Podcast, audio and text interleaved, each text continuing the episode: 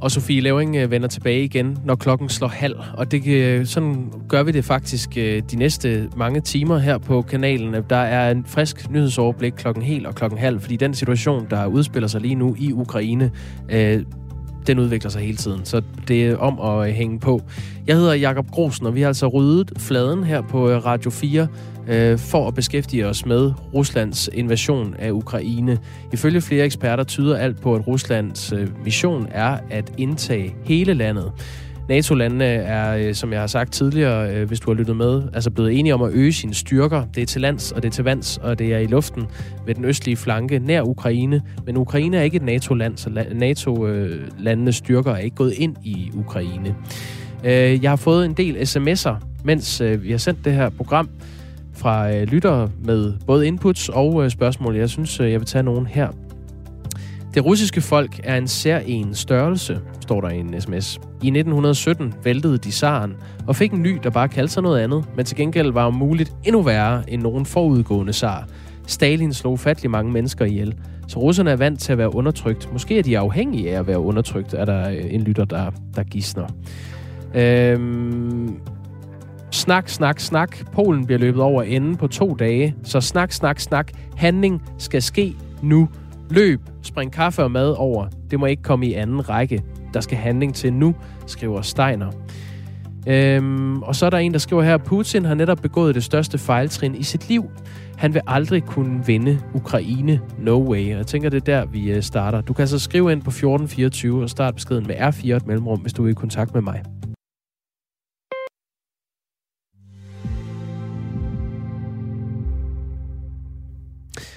Janet øh, Særetslev er militæranalytiker på Forsvarsakademiet og ekspert i informationskrig.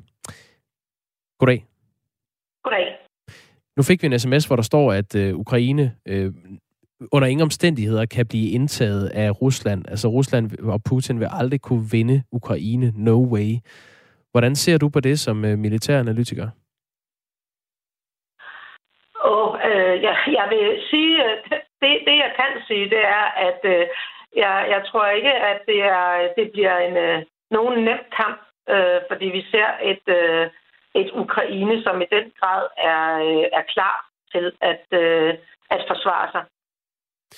Det er jo ikke kun øh, på, på jorden, der bliver udkæmpet en krig. Der bliver også udkæmpet en informationskrig lige nu, og man bliver bombarderet med øh, oplysninger. Øh, det er både fra øst, altså fra, fra russisk side, og så fra øh, mere vestlig orienterede øh, medier og øh, myndigheder.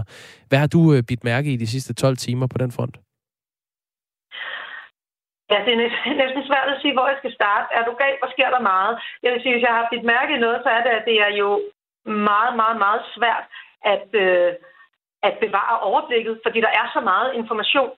Øh, og så synes jeg faktisk også, at det er påfaldende, at selvom vi har sociale medier, og hver enkelt er et medie og har adgang til en mobiltelefon, så, så har vi alligevel svært ved helt at finde ud af, hvad der konkret foregår fysisk øh, rundt omkring. Der er masser af informationer, men, men det her med at være helt sikker på, hvad det egentlig er, der sker, øh, om det så er i Kiev eller det er så eller andre steder. Hvem er det, I øh, orienterer jer imod der? For at være øh, sikker på, hvad der er rigtigt, eller hvad mener du? Ja, jeg mener, altså for at få verificeret, at det her det faktisk er korrekt, altså hvor, øh, hvor går I så hen på Forsvarsakademiet? Det, det øh, kommer an på, hvem du spørger, men jeg vil sige, i, i denne her situation i, i, i øjeblikket, så, så bruger jeg i høj grad de officielle ukrainske kilder. Så det, der kommer fra russisk side, det, det skal man øh, fejre bordet? Det, det er selvfølgelig interessant at vide, hvad det er, de, de melder ud.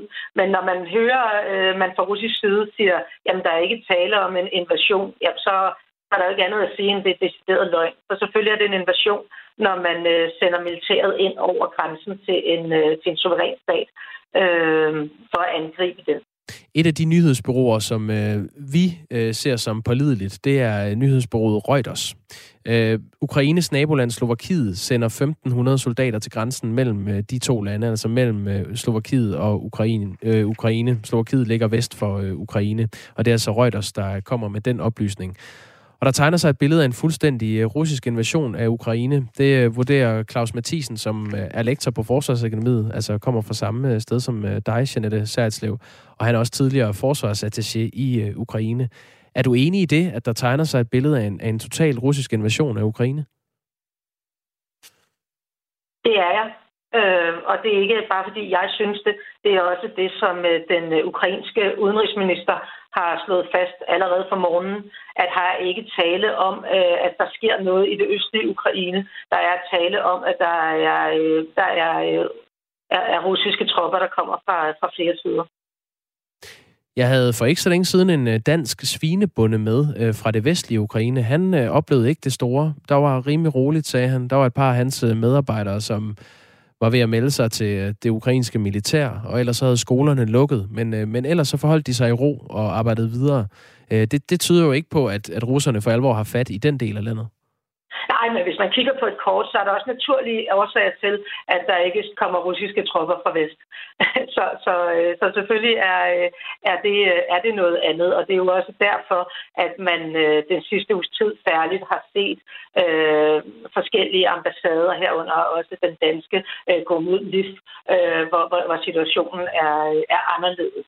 Men, men vi ser jo øh, russiske tropper, vi ser meldinger om russiske styrker, øh, forskellige steder øh, i Ukraine. Det er ikke afgrænset til, øh, til, øh, til et område eller til det østlige. Det russiske ministerie for digital udvikling, kommunikation og medier har øh, troet med at blokere medier og straffe dem med store bøder, hvis de rapporterer om de her angreb mod Ukraine med det, man kalder fra russisk side falsk øh, information. Øh, hvad er den udmelding et, øh, et billede på, som du ser det? Ja, men den er jo, den er jo aldeles interessant. Øh, den, øh, Udover det, du siger, så skriver de også, at, øh, at øh, russiske medier er forpligtet til alene at anvende officielle russiske kilder, når de, øh, når de øh, informerer om, om denne her øh, invasion. Øh, og jamen, det er jo simpelthen et forsøg på at styre den mediestrøm, der går internt til, øh, til den russiske befolkning. Janette Særetslev, du må gerne lige øh, hænge på. Du er militæranalytiker på øh, Forsvarsakademiet, altså ekspert i øh, informationskrig. Vi har nemlig vores reporter, Amanda Holmen, vores politiske reporter på plads på Christiansborg, hvor udenrigsminister øh, Jeppe Kofod taler lige nu.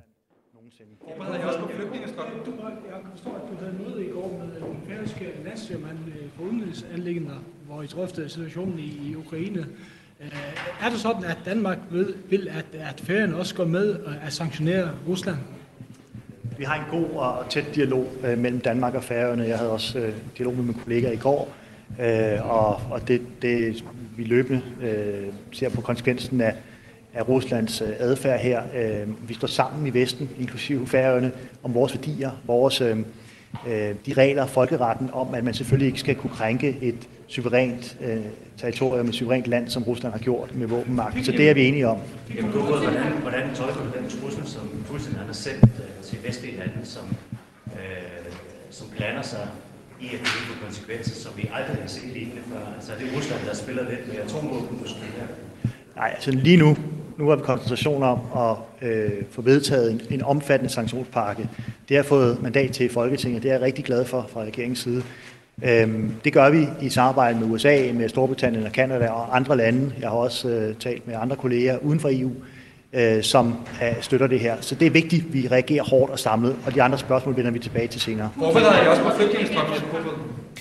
Det var altså lige, hvad vi øh, fik fra øh, udenrigsminister Jeppe Kofod, som netop er kommet ud fra et, øh, et møde, og lige havde sådan et, det man kalder et doorstep pressemøde med, med pressen. Derfor lidt skræmmet lyd. Der var flere journalister, der gerne ville stille spørgsmål der. Øh, Jeanette Særtslev, militæranalytiker på Forsvarsakademiet. Du er stadig med mig?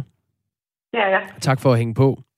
Øhm, nu, nu nævnte jeg før, at, øh, at Ministeriet for Digital Udvikling, Kommunikation og Medier i Rusland altså tror med at blokere medier og straffe dem med store bøder, hvis de øh, kommer med det, man fra russisk side vurderer er falske informationer.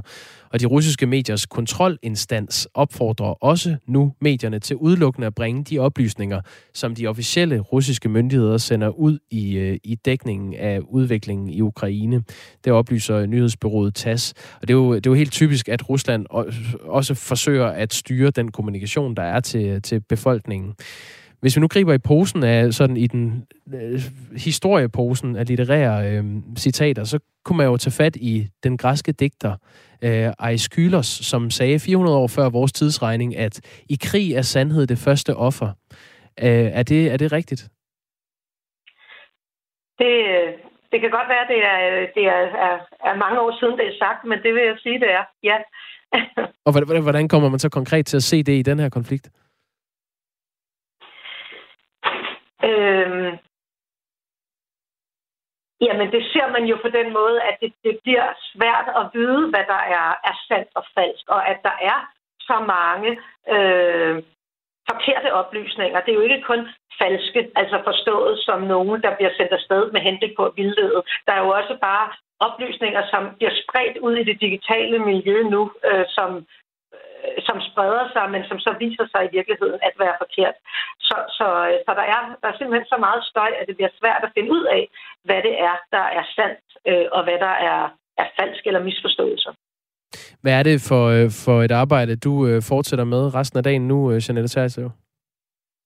Det er at øh, følge aktivt med på, øh, på alle de kanaler, jeg kan komme til, for at forsøge at, at have et nogenlunde overblik over, over udviklingen. Vi forsøger at gøre det samme. Øh, tak fordi du var med, Janette Terslev. Tak. Militæranalytiker på øh, Forsvarsakademiet, ekspert i informationskrig og altså master i øh, militære studier.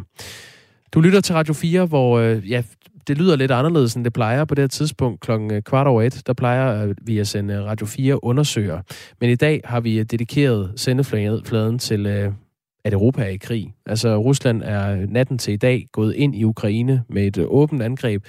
Ifølge eksperter tyder alt på, at Rusland går efter at indtage hele landet, øh, Ukraine. Og det er altså øh, noget, som det, verdenssamfundet selvfølgelig holder stærkt øje med lige nu.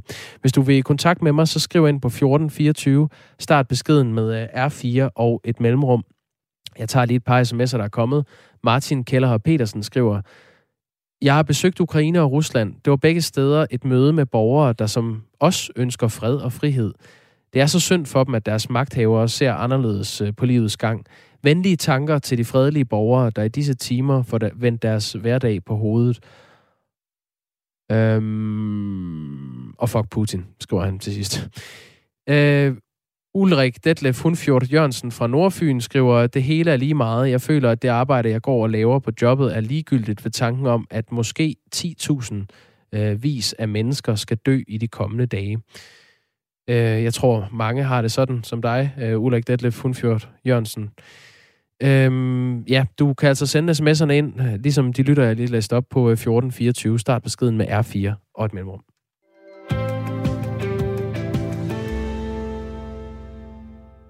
En af dem, der er særligt berørt af den her situation i Ukraine, det er vores lytter øh, Claus Pitsner. Hej Claus.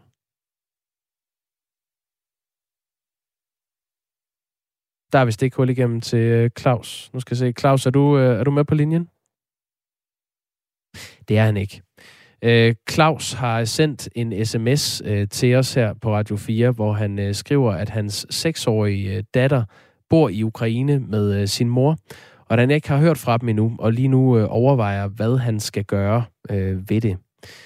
Øhm, nu skal jeg se, nu tror jeg faktisk, at Claus Pitsner er med mig. Hej Claus.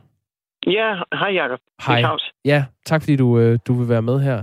Du har ja, sendt den her sms, hvor du altså skriver, at du har en seksårig datter, der bor i Ukraine med sin mor, og du ikke har hørt fra dem. Hvordan har du det lige nu? Øh, mildt sagt på øh, grådens rand. Øh, Øh, jeg er dybt frustreret. Jeg har ikke hørt fra hende øh, siden i morges øh, fra, fra moren. Øh, nu har jeg skrevet flere gange, og jeg har prøvet at ringe. Jeg kan selvfølgelig ikke øh, være vidne om, om, om hvorvidt nettet det er, er brudt ned, eller der er bare pres på nettet. Jeg ved det ikke. Men, øh, men jeg prøver, prøver at vibe, og jeg kan, jeg kan se, at, at, at, at øh, beskeden er læst, men, men jeg får ingen reaktion.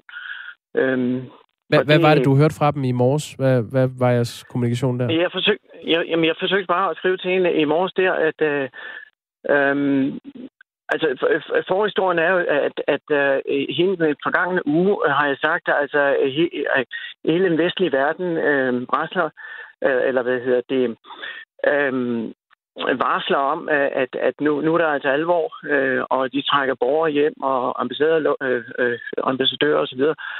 Øh, og det var så sent som, som, som øh, mandag aften 21. på, på, på Valentinas fødselsdag, altså moren til, til mit barn, øh, hvor, hvor hun siger, you worry too much. Og så, så siger jeg, nå, nå. Og næste dag, så var det, at, at Putin anerkender de to udbryderrepublikker der, som, øh, hvad hedder det, øh, og, nu, og nu går i, i, i, i, i felten her nu. Øhm, det men, tror jeg egentlig er ret, det, øh, det, det er et ret typisk øh, billede, det der. Altså den stemning, der har været blandt ukrainerne. Det er i hvert fald også det, vi har hørt gennem vores øh, europæiske korrespondent, øh, Mads Anneberg. For han har været med fra Kiev flere måneder, og har også talt med ukrainere på gaden, som har været sådan øh, øh, nærmest sådan øh, øh smilende omkring situationen. Og sådan lidt en, en vantro øh, som har bredt sig blandt befolkningen. Er det også det, du har hørt fra din familie? Det, det er også det, der er mit indtryk, at, øh, at det, det har, de har taget det meget afslappet, og øh, jeg tænker, om det var en eller anden igen øh, øh, taktik fra, fra Putins side, altså, så, så meddeler han, at, at han begynder at trække, om det er 10, 10 eller 20.000 øh, tropper tilbage, eller soldater tilbage. Ja, og, og jeg ved ikke, om han er så naiv at tro, at, at, at ukrainerne gør, øh, fejrer det sammen med at, at, at, og, øh, og, og, og drikke lidt ekstra vodka og så videre, så de bliver ukampdygtige eller hvad. Altså, det, det er bare naivt, og, og i virkeligheden gør det modsatte. Men, øhm, men, men det, det er da mit indtryk, at den, den menige borger og dem, der kan kæmpe, de, de, de kæmper til, altså med, med næb og klør til det sidste. Så vidt jeg er orienteret, så er du en, øh, en, mand, en mand i din bedste alder. Du er 55 år. Hvad, hvad er det, du overvejer at gøre lige nu? Det er således, at øh, jeg er 55 år, og, og, og det er mange år siden, at jeg øh, dimitterede som, som øh, sergeant i, i, i 88 og har været inde i militæret, dansk militær øh, i, i, i to år. Øhm, øh, og jeg, jeg, jeg levede jo med, opvokset med, med den kolde krig, øh, så, så, så et eller andet sted, så, så, så har russerne altid stået som, som den store øh, fjende. Øhm, heldigvis i mange år øh, er det ligesom gået i dvale, og, og, og der var en fornuftig udvikling øh, i gang.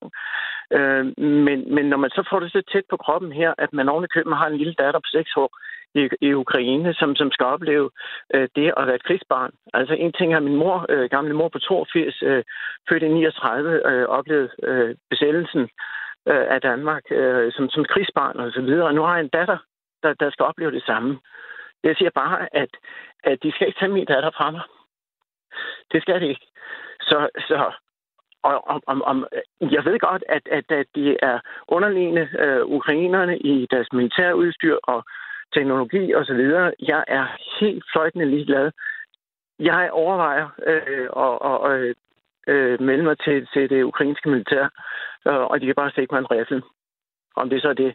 På et eller andet tidspunkt, ja, det er godt, at de, de sender artilleri og alt muligt andet, øh, som de gør, og de, de rykker ud med kampvogne og så videre, sender, sender ind i byerne. På et eller andet tidspunkt kommer det til nærkamp, og det er der, jeg mener, at sådan en som jeg kan gøre, kan gøre en for, øh, forskel.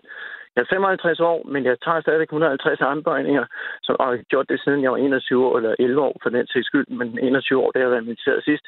Øh, jeg, jeg er kampklar. Selvfølgelig er jeg ikke professionel soldat, nej, og der er mange naive forestillinger om, hvordan jeg kan øh, gøre en forskel, men, men, men, øh, men de skal ikke, de skal ikke øh, hverken tage mit second home derovre, øh, min, min, min datters mors lejlighed derovre, øh, my home is my castle, øh, det skal de ikke, og de skal slet ikke tage, tage, tage nogen liv.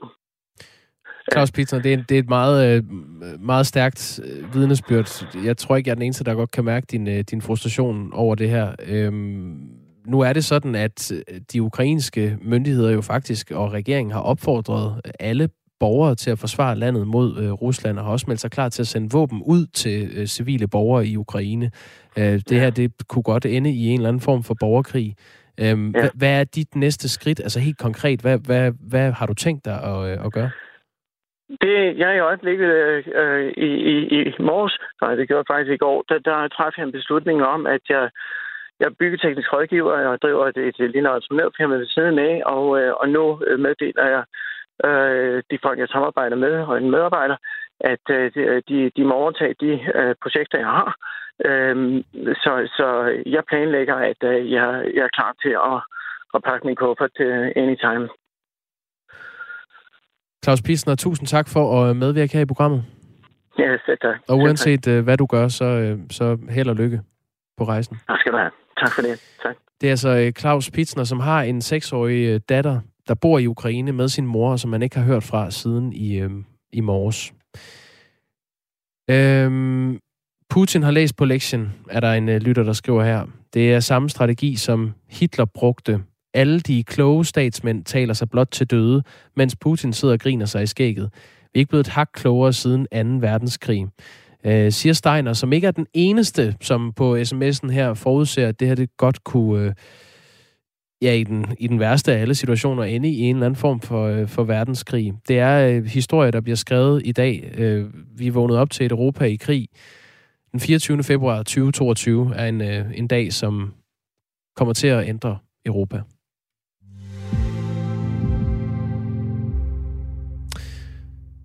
Vores europæiske korrespondent øh, Mads Anneberg er øh, stadig i Ukraine, men i morges blev han evakueret fra øh, Kiev. Mads Anneberg, jeg tror, du er med på en linje. Det er jeg. Vi var jo kort øh, hos dig før nyhederne øh, op til klokken 1, og der var du lige ankommet til et hotel. Hvad, hvad er situationen der, hvor du er?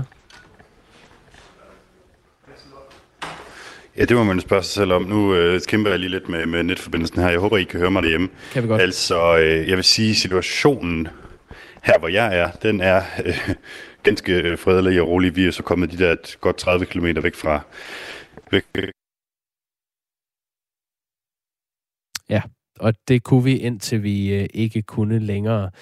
Det er lidt en kamp, øh, kan vi lige så godt øh, lægge øh, ud med fuld transparens her i radioen. Det er lidt en kamp med, øh, med netforbindelsen til øh, Ukraine lige nu, og øh, det giver jo sig selv. Jeg kan opdatere på det seneste nye, øh, mens vi arbejder på at få en øh, ny forbindelse til øh, Mads Anneberg. Jens Stoltenberg, NATO's generalsekretær, har for kort tid siden holdt et pressemøde, hvor han øh, blandt andet sagde, at det vi ser nu, det er en fuld invasion af Ukraine fra flere retninger. Det sker både fra land, vandet og luften. Han siger, vi har ikke en fuld skadesrapport endnu, men det er et angreb på en fredelig, selvstændig nation. Øh, sådan lød det altså blandt andet fra øh, Jens Stoltenberg. Rusland har øh, ramt Ukraine med flere end 30 angreb, og det er på øh, civil og militær infrastruktur, og det er herunder også angreb med øh, missiler. Det er i hvert fald de oplysninger, der kommer fra det ukrainske militær. Nu tror jeg, vi har fået genetableret forbindelsen til Ukraine og vores europæiske korrespondent Mads Sandeberg.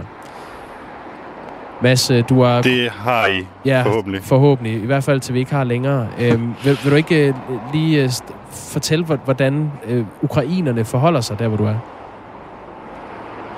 Jo, altså, man kan sige, hvis du... Øh...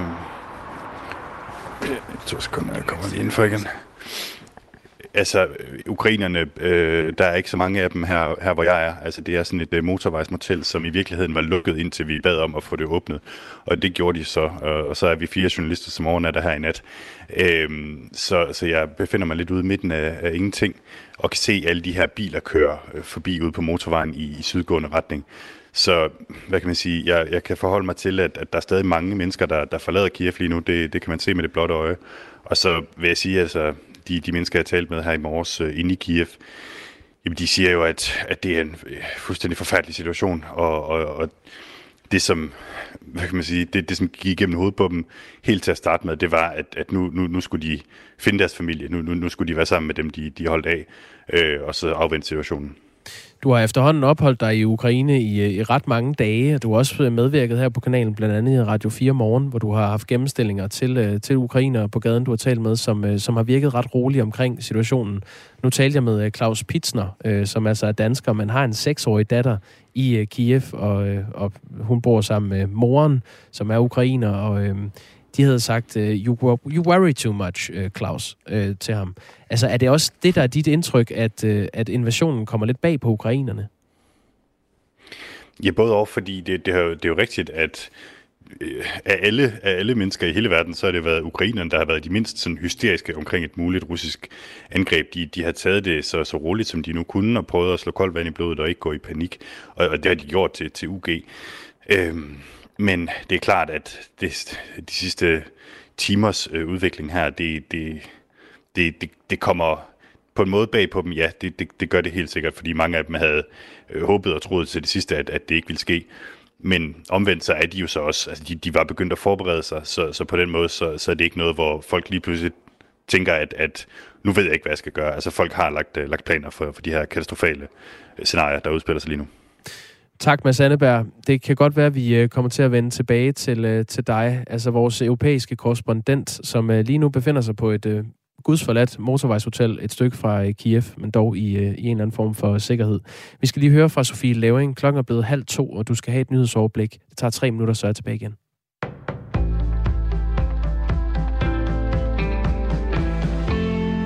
Flere russiske helikoptere har angrebet militærlufthavnen nær den ukrainske hovedstad Kiev. Det oplyser ukrainske embedsmænd ifølge nyhedsbyrået Reuters. Samtidig så lyder meldingen, at Ukraine har skudt tre helikoptere ned. Ukrainske grænsevagter oplyser, at russisk militær har prøvet at bryde igennem til Ukraine i to regioner ved Hvide Ruslands grænse. En journalist fra Reuters oplyser, at der kan ses røg stige op over det ukrainske forsvarsministeriums efterretningskontor. Der skal dog ikke være sket nogen skader på selve bygningen, lyder det. Ifølge Ukraines militær så har Rusland fra tidligt morgen og frem til cirka kl. 12 angrebet Ukraine med over 30 missiler mod civile og militære mål. Flere byer er blevet ramt af russiske missilangreb. Det kommer bag på det udenrigspolitiske nævn herhjemme, at Rusland har invaderet langt flere steder i Ukraine end de to udbryderregioner Donetsk og Lugansk. Det siger Søren Espersen, der er medlem af udenrigspolitisk nævn. Jeg har ikke i min vildeste fantasi forestillet mig, at det angreb, der vil komme, som godt kunne være kommet, det troede vi bestemt på, det vil ske på et eller andet tidspunkt, det vil ramme andre steder netop de to øh, regioner, som, øh, som, som, vi, som vi taler om. At det bliver en, øh, ja, det man kalder full-scale angreb.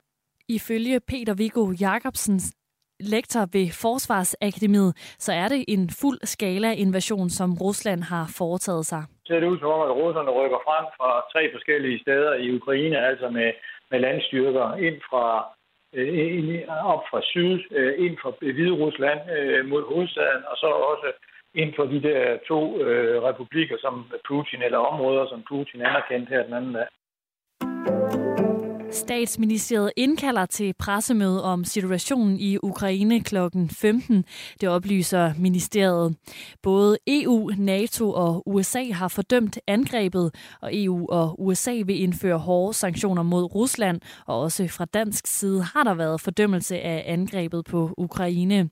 Tidligere i dag der kommenterede statsminister Mette Frederiksen på situationen i Ukraine. I en udtalelse der lød det, at et militærangreb på en fri og suveræn suveræn nation har ingen plads i Europa i vores tid.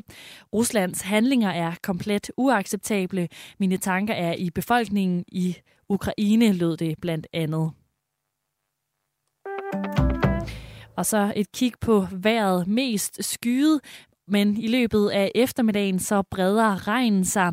Temperatur mellem 2 og 7 grader. Det var et kort nyhedsoverblik her på Radio 4. En øh, skyde og regnfuld dag er det i øh, sandhed. Jeg har fået en sms her i studiet. Jeg hedder Jakob Grosen, og øh, lytteren skriver, Ukrainerne overgiver sig aldrig og vil kæmpe til sidste mand. Den ukrainske krig, som vil blive kaldt, er at ligne med Vietnamkrigen. En krig, som ikke kunne vindes. Den blev vundet, men vundet af dem, der skulle vinde den, nemlig vietnameserne, er et synspunkt fra en lytter. Øhm, hvis Putin fortsætter, vil han nok opleve en form for Vietnam. En krig, som ikke kan vindes, øh, står der i en anden besked. Øh, ja, du kan altså komme i kontakt med mig øh, på 1424. Du starter beskeden med R4 og et mellemrum, hvis du har lyst til det. Det, du lytter til her, det er en særudgave af sendefladen på Radio 4 om torsdagen. Vi har simpelthen øh, dedikeret hele dagen til øh, invasionen af Ukraine fra russisk side. Altså Rusland har natten til i dag angrebet Ukraine, og øh, ifølge eksperter tyder alt på, at, øh, at Rusland går efter at indtage hele Ukraine. Øh, NATO-landene har øget sine styrker, det er både til lands, til vands og i luften, ved den østlige flanke nær Ukraine. Det oplyser 30 ambassadører fra, fra NATO-landene i en fælles udtalelse. Øhm, Boris Johnson, den engelske premierminister, har netop varslet hårde sanktioner mod Rusland. Øh, så det er altså det, man øh, kan se frem til. Efter Putins angreb på Ukraine kan øh, den danske formand for det, der hedder Dansk-Russisk Forening Fyn, ikke længere stå inden for arbejdet med at skabe bedre relationer mellem fynboer og russere, og det skal jeg ombord i nu. Øh, du lytter altså til en særudsendelse på Radio 4, som fortsætter helt frem til klokken 15. Derefter overtager øh, det, der hedder Missionen, det sædvanlige eftermiddagsprogram her på kanalen med Amalie Bremer og Tony Scott, som også har øjnene rettet mod øh, den her krig i Ukraine. Og det samme gælder for Aftenradio, som også har en særsending om konflikten. Så øh, hvis du har lyst til at blive opdateret på det seneste nye, der sker i øh, den her krig og Ruslands øh, invasion af Ukraine, så kan du bare blive hængende her på Radio 4 frem til kl. 21.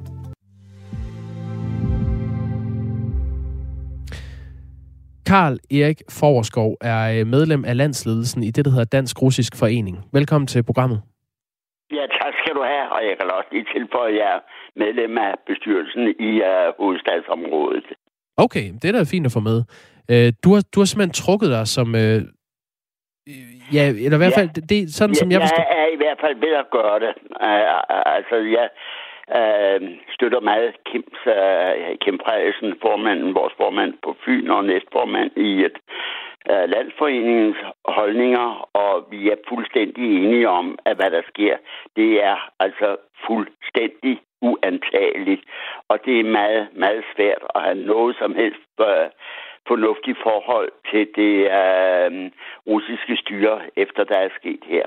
Ja, og det, Men, jeg vil lige sige, ja. Karl Erik Forskov, at Dansk Russisk Forening, altså en forening, som arbejder for det, man kalder et kulturelt, humanitært og mellemfolkeligt samarbejde med Rusland. Og øh, du er ikke den eneste, der er ved at melde dig ud af den her dansk-russiske øh, forening.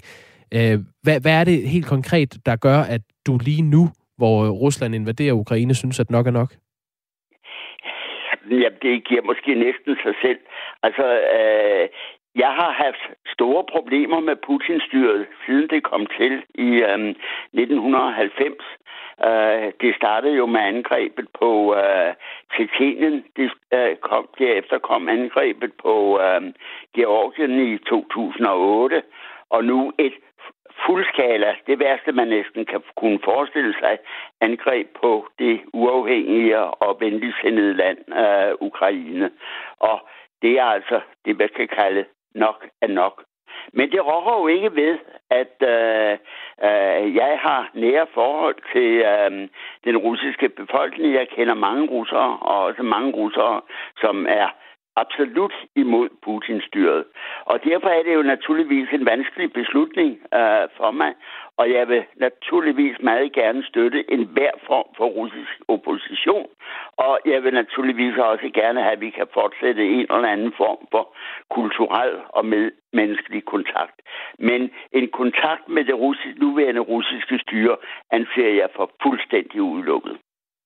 Karl Erik øh, Forskov, du må gerne lige øh, hænge på. Du er altså medlem af landsledelsen i Dansk Russisk Forening. Øh, det er jo sådan, at fra tidlig torsdag morgen er der blevet meldt om brag og eksplosioner ved en række byer i Ukraine. Det ja. gælder for eksempel Kiev, Kharkiv, Kramatorsk, Odessa, ja. Ja. Berdjansk og Mariupol. Carsten Fledelius er landsformand for Dansk Russisk Forening. Velkommen til dig også. Ja, øh, tak.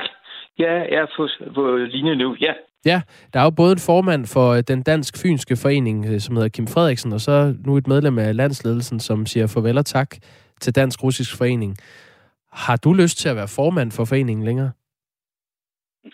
Jeg mener, at foreningen ikke er en, øh, en forening øh, til, øh, til øh, forbindelse med Rusland. Det er en, øh, det er en øh, forening, der beskæftiger sig med forholdet mellem danskere og russere. Og øh, russere findes der øh, faktisk mange andre steder end i Rusland. Der er masser af russere i Danmark. Øh, vi øh, vender ikke ryggen til øh, russerne som folk eller russerne som nation, fordi deres øh, øjeblikkelige regering, øh, hvis øh, legitimitet man jo altså øh, øh efter det her øh, kan øh, i hvert fald diskutere, men vil det ikke øh, også være et signal at sende? Altså, nu arbejder I for et kulturelt og humanitært og mellemfolkeligt samarbejde med, øh, med Rusland. Ja. Øh, vil det ikke være et signal nej, at sende? Nej, ikke med Rusland. Nej, det er ikke med Rusland. Det er med russerne. Det er med russerne som folk, og ikke Rusland som land og som stat. Det er det, der er helt afgørende. Og derfor er det signal, som jeg i hvert fald ønsker, at vi skal sende, det er, at vi står last og bræst med øh, det folk, som i dag er blevet trukket ind i en krig, som de færreste russere nogensinde har ønsket eller drømt om. Karl Erik Foverskov, du er stadig med på øh, den anden linje. Ja, det er jeg. Hvad tænker du om det, du hører her? Altså, det er jo ikke, det er jo ikke fordi, Jamen, at du jeg, øh, samarbejder med Rusland. Det er russerne. Jeg er meget, meget enig med, øh, med Carsten, og jeg tror, at vores øh, holdninger øh, måske kan lyde forskellige, men det er gradsforskelle. Og jeg har, som jeg nævnte, stadigvæk mange russiske bekendte. Uh, jeg var så sent som i går med til demonstrationen for Ukraine foran den russiske ambassade, hvor der også var mange herboende, eller flere herboende russere, som var imod uh, Putins vanvittige aggression mod Ukraine. Hvorfor vil du så melde dig ud af Dansk Russisk Forening, Karl Erik Forskov? Hvorfor vil du melde dig ud af foreningen så? Det ved jeg heller ikke, om jeg vil, men øh, vi, må, det, vi er i hvert fald nødt til at have en øh, fuldstændig omorganisering af foreningen, hvis den skal, øh, øh, hvis den skal kunne fortsætte. Det er helt afgørende, at vi hvad, hvad betyder det, en, en om, omrokering denne, af, af foreningen? Denne øh, lidt øh, holdning, eller den opfattelse, nogen kan have af foreningen, som en forening, der har at gøre med den russiske regering. Det er der absolut ikke, og som Carsten sagde, det er en forening for venskab, ikke mellem Rusland og Danmark som nationer, og i hvert fald ikke med deres regeringer, men en forening for venskab med danskere og russere. Og selv efter det her har jeg stadigvæk mange russiske venner. Det her det er jo øh, helt principielt historien om en dansk forening, som arbejder for et, øh, et humanitært og kulturelt øh, samarbejde og, øh, og udveksling med, med russerne. Uh, og der ved vi så, at formanden for den dansk-russiske forening Fyn ikke længere kan stå inden for det her arbejde med at skabe bedre relationer mellem fynboer og russere. Og her har vi så to medlemmer med, altså uh, Karl Erik uh, Foverskov og, og undskyld... Uh, Carsten. Carsten. Ja, ja. ja. Fledelius, ja. Carsten Fledelius. Goddag igen. Ja. Øh, ja. Hvad er, hvad, hvad er historien her? Altså, har I, nu ved jeg, Carsten Fledelius, du som landsformand for Dansk Russisk Forening ikke synes, at, øh, at man skal droppe øh, arbejdet, fordi det ikke er et arbejde, I har med styret i Rusland, men det er øh, med, med russerne. Øh, Karl Erik Foverskov, så har vi så dig med, som overvejer at melde dig ud, men nu siger du her i radioen, at du ikke gør. Det ved jeg ikke endnu. Øh, min første overvejelse øh, var at følge øh, Kim Frederiksen ud af Dansk Russisk Forening. Jeg ville meget gerne, hvis vi kunne lave en dansk-russisk forening på et andet grundlag. Øh, der er en opposition i Rusland mod Putins styret, og den fortjener ikke at blive ladt i stikken. Den skal vi støtte alt, hvad vi kan. Og hvis vi øh, kan have en dansk-russisk forening, som uh, uh, først og fremmest kan virke som støtteforening for uh, den ganske store oppositionelle bevægelse, der er i Rusland, så vil jeg i hvert fald meget gerne blive der og arbejde meget for det. Der er i hvert fald ingen opbakning til Putin fra Dansk Russisk Forening. I skal have tak for, at I var med begge to. ikke. Absolut Nej. ikke. Fint. Carsten Fedelius er landsformand, og øh, Karl Erik Forsgaard er altså medlem af landsledelsen i øh, Dansk Russisk Forening, som øh, holder stand lidt endnu. Det er en forening, som arbejder for et, et bedre kulturelt samarbejde med russerne. Øhm, når krigen er over, er ordet Rusland forhåbentlig væk fra ordbog og internet, skriver Jens fra Roskilde. Det, det tror jeg ikke, du skal regne med. René skriver, jeg tænker på, om øh, det, at de lokale i Ukraine, som Mads Sandeberg, altså vores øh, europæiske korrespondent her på kanalen, har snakket med, er så optimistiske og nærmest griner lidt. Er det måske en slags naturlig overlevelsesmekanisme? Jeg er på ingen måde psykolog, men vi synes, det virker helt underligt, at mange tager det roligt i den situation. Selv dem, han snakkede med her til morgen. Måske er det faktisk en god egenskab at have i virkeligheden. Skriver René ind på 1424. Han har startet beskeden med R4 og et mellemrum. Du lytter altså til øh, en særudsendelse her på øh, Radio 4. Klokken er blevet øh, 16 minutter i uh, to, og jeg hedder Jakob Grosen. Og vores politiske reporter fangede for kort tid siden enhedslistens forsvarsordfører Eva Flyvholm, som havde den her kommentar til øh, Ruslands invasion af Ukraine. Eva Flyvholm, hvad tænker du om den situation, som vi ser i Ukraine lige nu? Jamen, det er så frygteligt, det vi ser ske lige nu. Det er jo fuldstændig uacceptabelt, at Rusland nu går ind i en åben invasion og krig. Og det er jo lige præcis det, vi har været rigtig, rigtig bange for at kunne ske. Og kommer det bag på dig, at det så reelt faktisk sker, det vi ser i dag? Det er meget voldsomt, det vi ser nu. Vi har hele tiden været bange for, at det kunne ske. Jeg havde håbet, der kunne komme nogle forhandlinger på plads, som kunne forhindre det. Nu står vi altså i en ekstremt alvorlig situation. Og det er også derfor, at vi fra dansk side er nødt til at lægge massivt pres på Rusland for at få stoppet det her, kræve de trækker sig ud igen. Og det er også derfor, at vi desværre også er nødt til at gøre os rigtig klar til at tage imod flygtninge, så vi kan hjælpe den ukrainske befolkning alt det, som der skal til. Ja, hvad er det lige præcis, du synes? Altså, hvordan synes du, vi skal reagere fra dansk side og europæisk side i, i den her situation? Vi skal lægge et benhårdt pres på Rusland. Øh, det er jo både de økonomiske sanktioner, men altså også prøve at få et fuldt stop for øh, europæisk import af russisk gas og olie, øh, alle energiformer. Men så er det sindssygt vigtigt, at vi også kommer på plads med det humanitære. At vi bliver klar til at tage imod flygtninge, ukrainske flygtninge også i Danmark. At vi er klar til at, at sende hjælp, fordi øh, der er en helt reel frygt for, at det her det kan blive rigtig, rigtig slemt lige nu. Og truslen i forhold til økonomiske sanktioner, for eksempel over for Rusland, den har vi jo hørt, den har Rusland jo hørt fra amerikansk side og europæisk side de seneste dage. Det har ikke lavet til at have haft den ønskede effekt. Altså, virker truslen om økonomiske sanktioner og reelle sanktioner? Det vigtigste, vi kan gøre nu for at lægge pres på Rusland, det er jo at sætte gang i de økonomiske sanktioner og få lukket ned for gas osv. Altså, det er helt afgørende. Det er det stærkeste pres, man har mulighed for at lægge. Så det skal vi gøre. Men der er heller ikke nogen tvivl om, at det vi ser ske nu, det er jo så skræmmende og så voldsomt, at vi også er nødt til at gøre os klar til at tage imod flygtninge. Og er øh, Europa eller NATO set med dine øjne også nødt til at forberede sig på potentielt at gå ind med soldater på landjorden i Ukraine for at hjælpe ukrainerne? Altså både USA og NATO har jo sagt helt klart, at man ikke vil gå ind med soldater i Ukraine. Så det er jo ikke der, pressionen skal lægges. Pressionen skal lægges på det økonomiske pres, og der tror jeg, at gassen er rigtig, rigtig vigtig. Øh, også at få sat, øh, altså få lukket fuldstændig ned for. Så man er nødt til at lægge et massivt økonomisk pres, og så håbe, at det kan være med til at afskrække Rusland til at trække sig ud til, tilbage igen.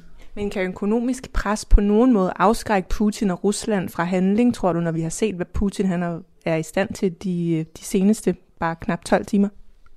Men reelt set, så er det økonomiske pres og det at lukke for gas, det er den allerstærkeste pression, vi har øh, mulighed for at ligge, og derfor er det også det, der skal gøres. Både NATO og USA og øh, EU har jo sagt helt klart, at man ikke kommer til at gå ind øh, militært i, i Ukraine. Så det er altså den anden vej her, der skal lægges det massive pres.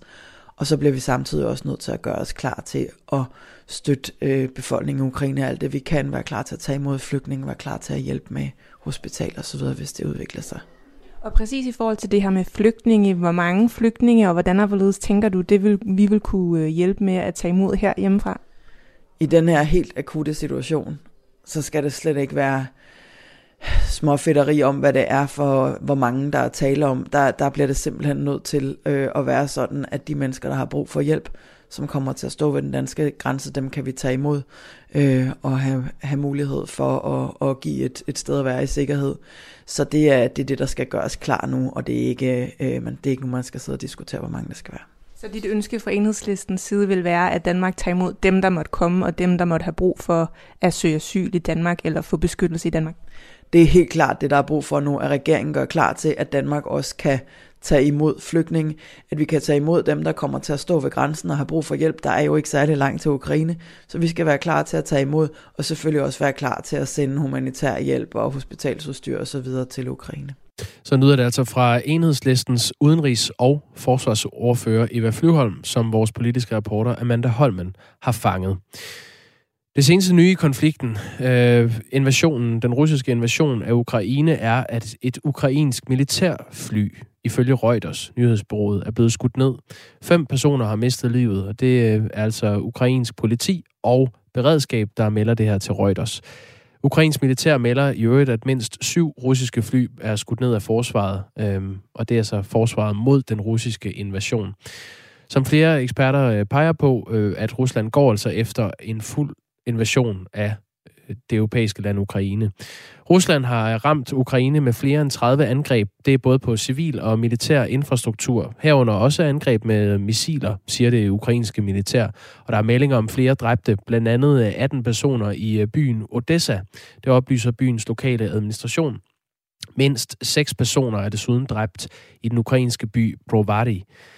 Moskva er til synligheden klar til at forhandle om, hvad talsmand for øh, Kreml kalder neutral status for Ukraine. Det siger han ifølge det russiske nyhedsbyrå Interfax. Og øh, i den anden lejr har Boris Johnson, altså den øh, øh, Storbritanniens øh, premierminister, varslet hårdere sanktioner. Han har sagt, vi må stoppe vores afhængighed af russisk olie og, øh, og gas. Øh, så der bliver altså, øh, konflikten er, er totalt opskaleret på, øh, på begge sider. Nu øh, har jeg Jens Christian Lytgen med, som er næstformand i Europabevægelsen. Det er en øh, tværpolitisk organisation, der er, forsvarer Europarådet og øh, de europæiske menneskerettigheder, og i øvrigt arbejder for et, et tæt europæisk samarbejde. Er det korrekt, Jens jo, Christian det er, det er korrekt udlagt. Hvordan påvirker det, der sker i Ukraine lige nu, det europæiske samarbejde, som I ser det? Det, det påvirker det jo i høj grad, fordi det er jo det, der fylder nu. Det er jo krigen i Ukraine. Men jeg vil også sige, at det er jo også fået de europæiske lande til at rykke tættere sammen. Øh, tidligere der har vi jo set, hvordan at Rusland faktisk har kunne spille de europæiske lande ud mod hinanden, fordi Rusland har haft en klemme på en række lande, blandt andet gas til, øh, til Tyskland, men også det forhold, at der er mange rige russere, som har øh, bankforbindelser på Kyberen. Øh, der er mange, der har deres øh, ejendomme i, øh, rundt omkring i europæiske lande. Så på den måde har Rusland jo haft en klemme på rigtig mange.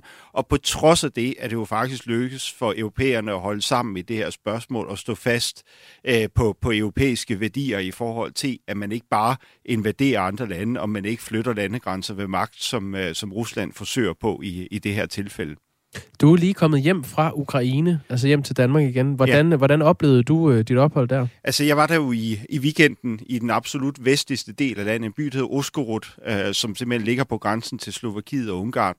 Og der mødtes jeg med, med nogle af mine, uh, mine ukrainske kollegaer fra det lokale byråd, uh, og, og de fortalte jo om, hvordan de for, forberedte sig på, hvis der nu kom krig. Uh, og det var blandt andet sådan noget med, øh, at grave beskyttelsesrum. Øh, byrådet har haft ansvaret for at øh, værve folk til, til herren og forskellige hjemmeværn. Der havde de blandt andet opsøgt øh, dem, som har jagttegn og opfordret dem til at melde sig til herren eller til forskellige hjemmeværnsgrupperinger. Øh, og så oplevede de jo også, at der var en stor søgning mod byen i form af, at der var mange, der efterspurgte korttidslejemål i byen, så man kunne sikre sig, hvis der nu skulle komme en invasion, så kunne man rykke derned, fordi det sådan set er det mest sikre hjørne af, af Ukraine, og fordi bygrænsen sådan set også danner landegrænse til, øh, til Slovakiet og Ungarn, så det er let øh, at komme i sikkerhed i, i EU, hvis det, hvis det skulle gå, øh, gå helt galt. Men der er også sådan en opfattelse af, at man, man regner med, at Rusland vil komme med et eller andet militært svar, men at det nok højst sandsynligt bare vil blive i den østlige del af landet, blandt andet i forhold til udbryderrepublikkerne måske, og annektere dem eller udvide dem på en eller anden måde. Der var ikke nogen, der regnede med den her store invasion, men man forberedte sig på det alligevel, og også mm. forberedte sig på, hvad sker der, hvis der kommer flygtningestrømme? Hvordan håndterer vi det øh, som bystyre? Man skal forestille sig, hvis man ikke øh, lige har et øh, europakort øh, på nethinden, så er Ukraine et øh, aflangt land, sådan lidt rektangulært. Øh, Kiev, hovedstaden, ligger lige øh, midt i. Der er 1300 km fra vest til øst, og det gør Ukraine til Europas næst største land. Så der er altså langt fra, fra øst til, øh, til vest. Og det var også det, man så øh, fra tidlig morgen, da det russiske angreb begyndte, at der var karavaner, lange køer af, af biler, som forsøgte at forlade Kiev. Øhm, så det beskriver meget godt det, du også er inde på her, mm. Jens Christian øh, Lytken. Hvad, hvad, hvad, hvordan ser I på, hvad der skal ske nu øh, for at sikre de ukrainere, som øh, altså bliver i Ukraine? Ja, først og fremmest skal der jo lægge sig gevaldigt pres på, på Rusland til at stoppe øh, invasionen og stoppe øh, blodsudgydelserne. Og det kan man jo gøre ved stramme sanktioner.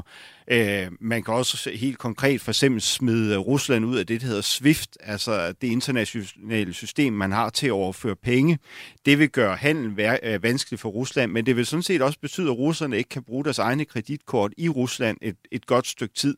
Øh, og det, det vil være en ret voldsom sanktion at gøre det. Det er noget, man blandt andet øh, har iværksat over for Iran, men ellers er det et redskab, der bliver brugt ret sjældent, fordi det har meget store konsekvenser, og vil jo også have konsekvenser for vores samhandel med, med Rusland.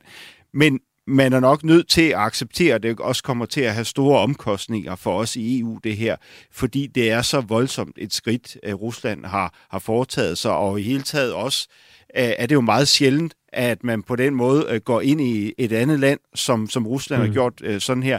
Det er der jo meget få eksempler på siden 2. verdenskrig. Et af de få nylige eksempler på det, det var dengang, at Saddam Hussein forsøgte på at annektere Kuwait, men ellers så er øh, militære invasioner som det her jo faktisk en, en, en sjældenhed, og det er også derfor, det kræver et, et meget kontant svar fra, fra alle civiliserede lande. Tak fordi du var med, Jens Christian Lytten. Selv tak. Altså næstformand i Europabevægelsen, som er en øh, tværpolitisk organisation, der arbejder for et europæisk samarbejde.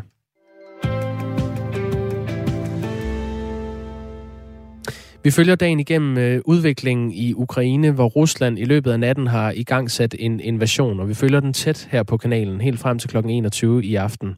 Markus Knudt, godmorgen. Nej, godmorgen, det er en arbejdsskade, det er fordi jeg er morgenvært. Øh, goddag.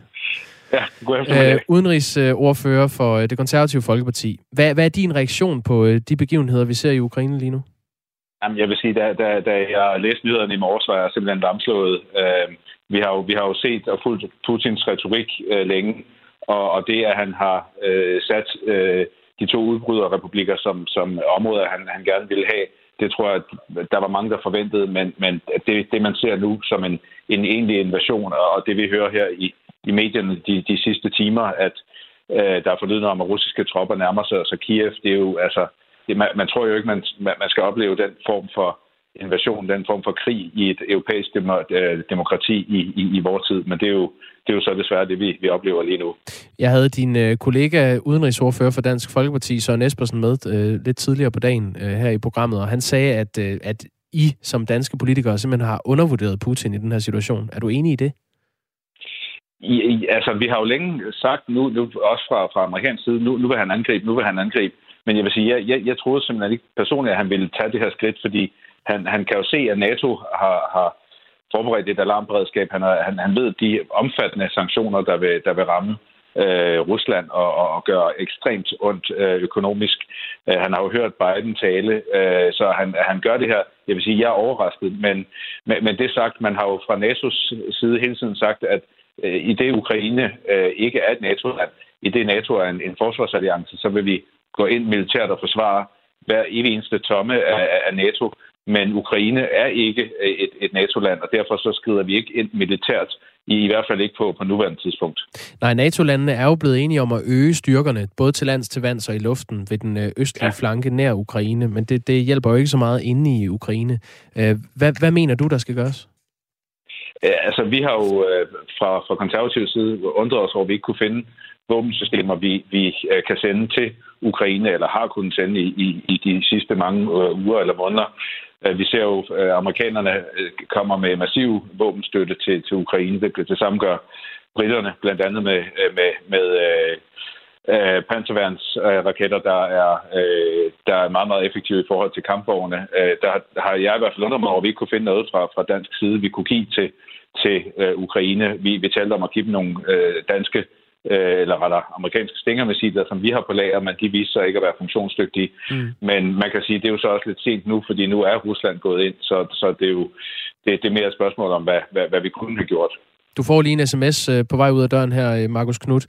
Der står, den er fra Michael. Vi sanktionerer Rusland, men man må også gå efter Kina, som en deres accept af angrebet støtter op om Putin. Det er det marked, som gør, at Rusland er totalt ligeglade med vestens sanktion, øh, sanktioner. Russerne sætter oveni som folk også en ære i at ofre sig for fædrelandet i form af afsavn. De har været vant til sanktioner på grund af Krim i lang tid, så med Kinas åbning har reaktionen mod Rusland ingen værdi, hvis Kina ikke også omfattes af sanktionerne. Vi kan jo alle starte med at se, hvor varen vi køber er produceret, og så vende Made in China ryggen. Hvad siger du til det? Ja, ja, ja jeg tror nu, at kineserne ikke synes, det her er forfærdeligt morsomt.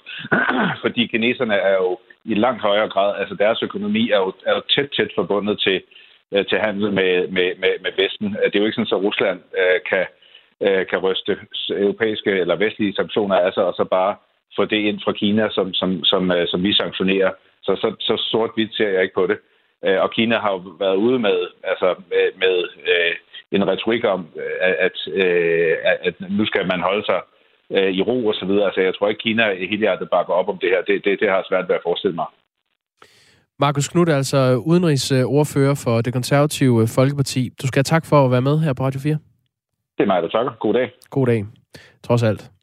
Øhm, er Europa under angreb igen, denne gang fra Rusland? Hvis Vesten ikke svarer igen med et enten er I med os, eller også er I imod os slogan, der indbefatter boykot af alt, øh, er Asiens næste træk, hvor Kina rykker mod Taiwan, er der en lytter, der skriver.